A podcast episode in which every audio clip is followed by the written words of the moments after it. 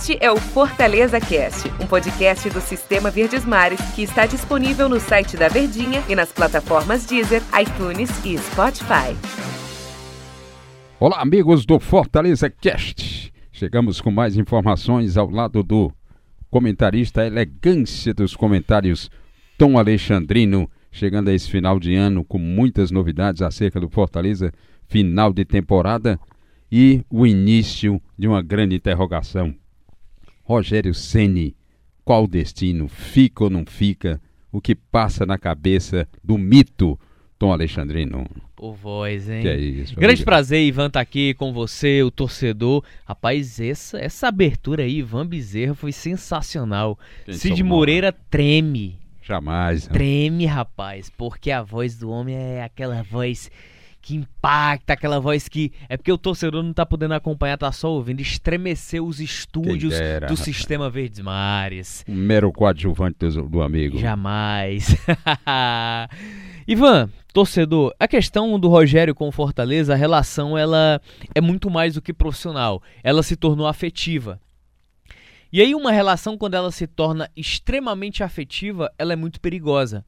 Porque em algum momento, claro, não estou dizendo que isso possa acontecer ou vá acontecer, mas a tendência de relações é, imensamente afetivas, elas podem cegar o senso profissional.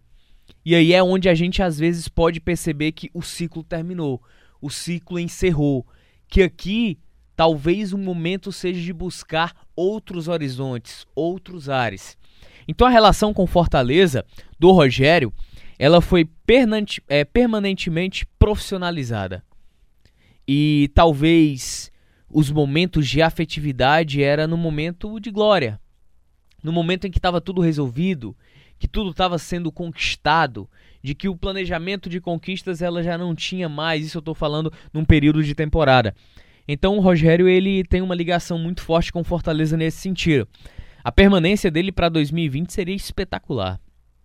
Porque é, eu tenho uma sensação de que quando ele perdeu aquele clássico rei, ele já tinha algumas rusgas e desgastes com diretoria, com decisões, não porque o Rogério é um cara difícil, isso aquilo, mas dentro do planejamento dele. Eu acho que tudo começou a ruir em questão de desgaste quando o Fortaleza perde Dodô e Marcinho. E quando a reposição ela não era feita à altura, ou o mercado não oferecia, ou então quando o Fortaleza buscava, o mercado fechava a porta na cara do Fortaleza com valores além da realidade do clube. Ou até mesmo a situação que que, que envolve o fato dele ter perdido Edinho e Oswaldo naquele momento, perder um clássico rei. E aí, aí surgiu a proposta do Cruzeiro, já tinha renegado o Atlético Mineiro, enfim. Desgastou. Saiu, foi benéfico essa saída dele porque ele foi para viver um momento diferente na carreira, de forma negativa, voltou mais maduro. E esse amadurecimento fez com que o Fortaleza saltasse na tabela, com que o Fortaleza fizesse jogos mais equilibrados, mais inteligentes, não só pro ataque, mas que soubesse se defender. E o Rogério sempre tinha um discurso: ou, ou meu time ou joga para vencer e meu, jogo, meu time não joga para empatar. Então, quando se joga somente para vencer, o risco de perder ele é maior do que propriamente um empate. Então, o Rogério tinha esse desequilíbrio. Então, a permanência dele para 2020 seria espetacular por tudo que a gente já vivenciou e por tudo que a gente já conhece. O Fortaleza, o Rogério, ele não é só um treinador à beira de campo. O Rogério, ele é um gestor.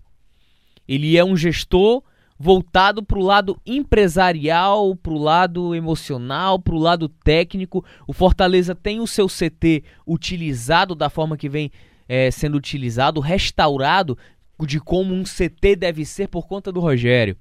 Fortaleza está dando continuidade aí, quase concluída, né? O centro de excelência Alcides Santos, justamente por conta do Rogério. Então o Rogério ele não veio só treinar o Fortaleza, ele veio estruturar o Fortaleza. E naturalmente uma continuidade para 2020 serviria de gancho ainda maior para que esse crescimento do Fortaleza fosse mais elevado, Ivan. Tom, é, fazer sempre um podcast com você é facílimo, porque você Oh, discorre é, facilmente pelos, pelos nós? meandros do Grandes futebol. Mas eu acho que aí o que poderia segurar o Rogério e o que poderia não segurar. Eu acho que o que poderia segurar seria não o dinheiro propriamente dito no salário, uhum. mas o quanto o Fortaleza vai ter de, de, de suporte financeiro para atender as demandas dele. É uma suposição que depois um amigo. Então, o que o Fortaleza ofereceria de atendimento à infraestrutura que ele deseja? O que faz com que o Rogério não fique? Que é exatamente esse, essa sede vencedora ele não gosta daquele voo de galinha, ele quer dar o voo de, de águia, Gostei que é mais do... distante, né? Gostei Aí, da comparação. É, mas sem esse voo mais Grande distante, né? Então ele, eu acho que ele quer tirar. Comparação de quem tem raiz no interior. É mesmo? Sim, com é. certeza. Lá em Cedro, região do Cariri. Martinópolis. Lá, também aí, né? Então ele, ele, ele quer tirar aquela pecha de que é o treinador do Fortaleza e o jogador do São Paulo. Ele precisa avançar. É. Então eu, eu, imagino que dentro dele está aquele, aquele desejo de mostrar algo mais e as propostas que surgirão. Assim, é, o Rogério, quando ele chegou ao Fortaleza, eu lembro muito bem das palavras do Marcelo Paes, meu amigo deve lembrar, já que o amigo sempre acompanhou de perto, um, um, um nato apurador. Nada, só é, a distância. Jornalisticamente falando, Ivan, um dos maiores apuradores do sistema Verdes Mares, não muda uma vírgula da palavra, por mais que não perca sentido, mas qualquer aspa de qualquer profissional, seja jogador, treinador, dirigente, o Ivan coloca rigorosamente o que ele ouve, o que ele apura.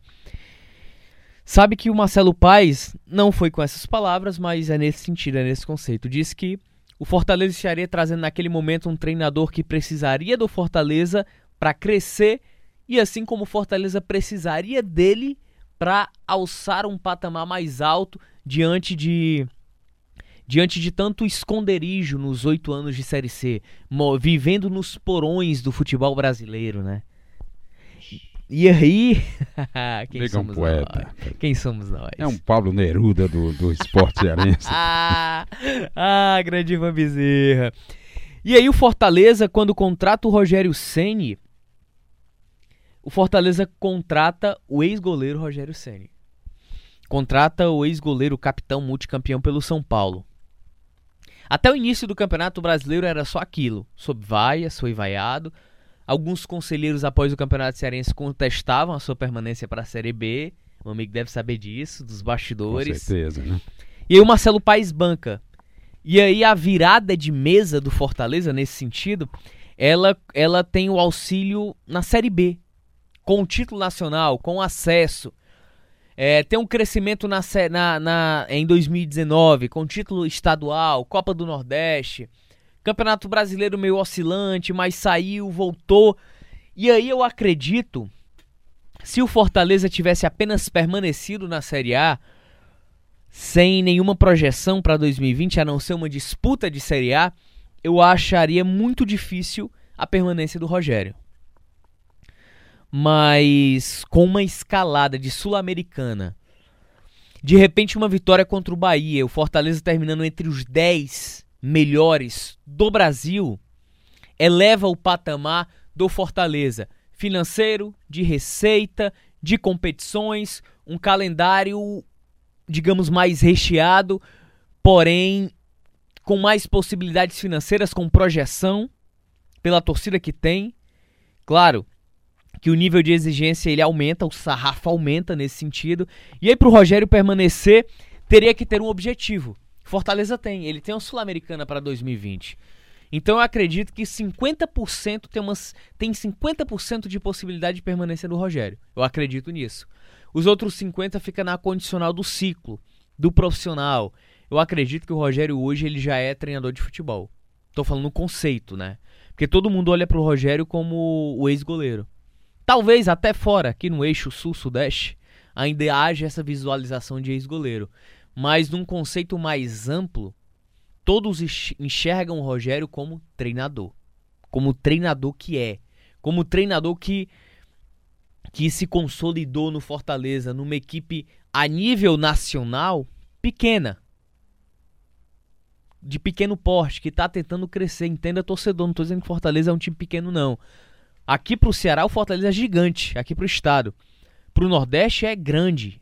Perto de gigante também. Mas a nível nacional, ainda precisa crescer muito. Esse gigantismo já não é tão já não é tão aparente a nível nacional. Então o Rogério, junto com a marca Fortaleza, consolidou isso. E o que talvez me faça acreditar que um Rogério fique no Fortaleza para 2020 é o projeto ousado de continuidade e de crescimento permanente. De uma Sul-Americana que já vai dar uma visibilidade, uma projeção. De um clube que já vai entrar na Copa do Brasil nas oitavas de final. Mas o que é que você acreditaria que não poderia permanecer Rogério Ceni, um Atlético Paranaense? Um Atlético que tem os moldes de gestão que o Fortaleza faz. Eles entram, eles têm o seguinte conceito lá no Atlético, que o cargo de treinador é a mais alta patente de é, a alta patente de gestão do clube. Então quem tem esse perfil, Rogério Ceni. Rogério não é só treinador que vai para o campo, treina o time e coloca para jogar. Ele é gestor. E é o perfil com que trabalha hoje o Atlético Paranaense. Claro que outros nomes estão no radar do Atlético, não é só o do Rogério, mas o Rogério casa exatamente com o perfil que o Atlético Paranaense busca. Eu acredito que se Atlético Mineiro fosse atrás dele com a pompa de dinheiro, ele não ia. Se o Cruzeiro permanecesse e se não tivesse tido tudo isso e fosse atrás do Rogério, ele não ia. Então eu acho que a única situação que me faz crer que o Rogério não ficaria no Fortaleza seria uma proposta dos moldes de Atlético Paranaense por toda a projeção. E, e Tom, e é difícil no futebol brasileiro, com certeza, assim, o, o grande craque se tornar também um grande treinador. É né? verdade. É sempre complicado isso. O Fortaleza já foi treinado pelo Arthurzinho, que era o rei Arthur do Rio de Janeiro, jogava Bangu, mas Hoje ele não conseguiu deslanchar, né? Leão era goleiro, era goleiro. Luxemburgo era um lateralzinho comum, né? Era verdade. Então, num Júnior começou e parou, é, e o Rogério reúne tudo isso e essa questão de gestão também. Mas é uma coisa que ele vai resolver quando terminar esse curso dele lá é na CBF. E ele deu um estipulou um prazo, né, Ivan? Sexta-feira da próxima semana, sexta-feira 13. Puxa, Maria. Foi o que foi, foi o que inclusive ele falou, né, no pós-jogo contra o Fluminense, ele falou que vai, vai ter o curso da CBF, termina e tal e tal, vai concluir.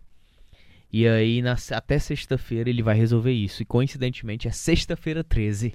Interessante também que há esses dois lados do 13, porque para para Eita. muitos místicos aí, o 13 fica na sexta-feira, hum. é onde aconteceram grandes problemas no mundo. Porém, o 13 também até as sextas-feiras para os católicos é o dia de, de aparições de Nossa Senhora em Fátima, em vários lugares do mundo onde se comemora. Verdade. Cai sempre no dia 13 e houve, sem dúvida, a sexta-feira 13 que pode contrabalançar todo esse esquema de decisão do Rogério. Será? Eu acho que sim, está no ar, né? Vamos aguardar, né, Ivan? Vamos esperar mais uma semana aí. Uma semana que para o torcedor do Fortaleza vai ser um martírio.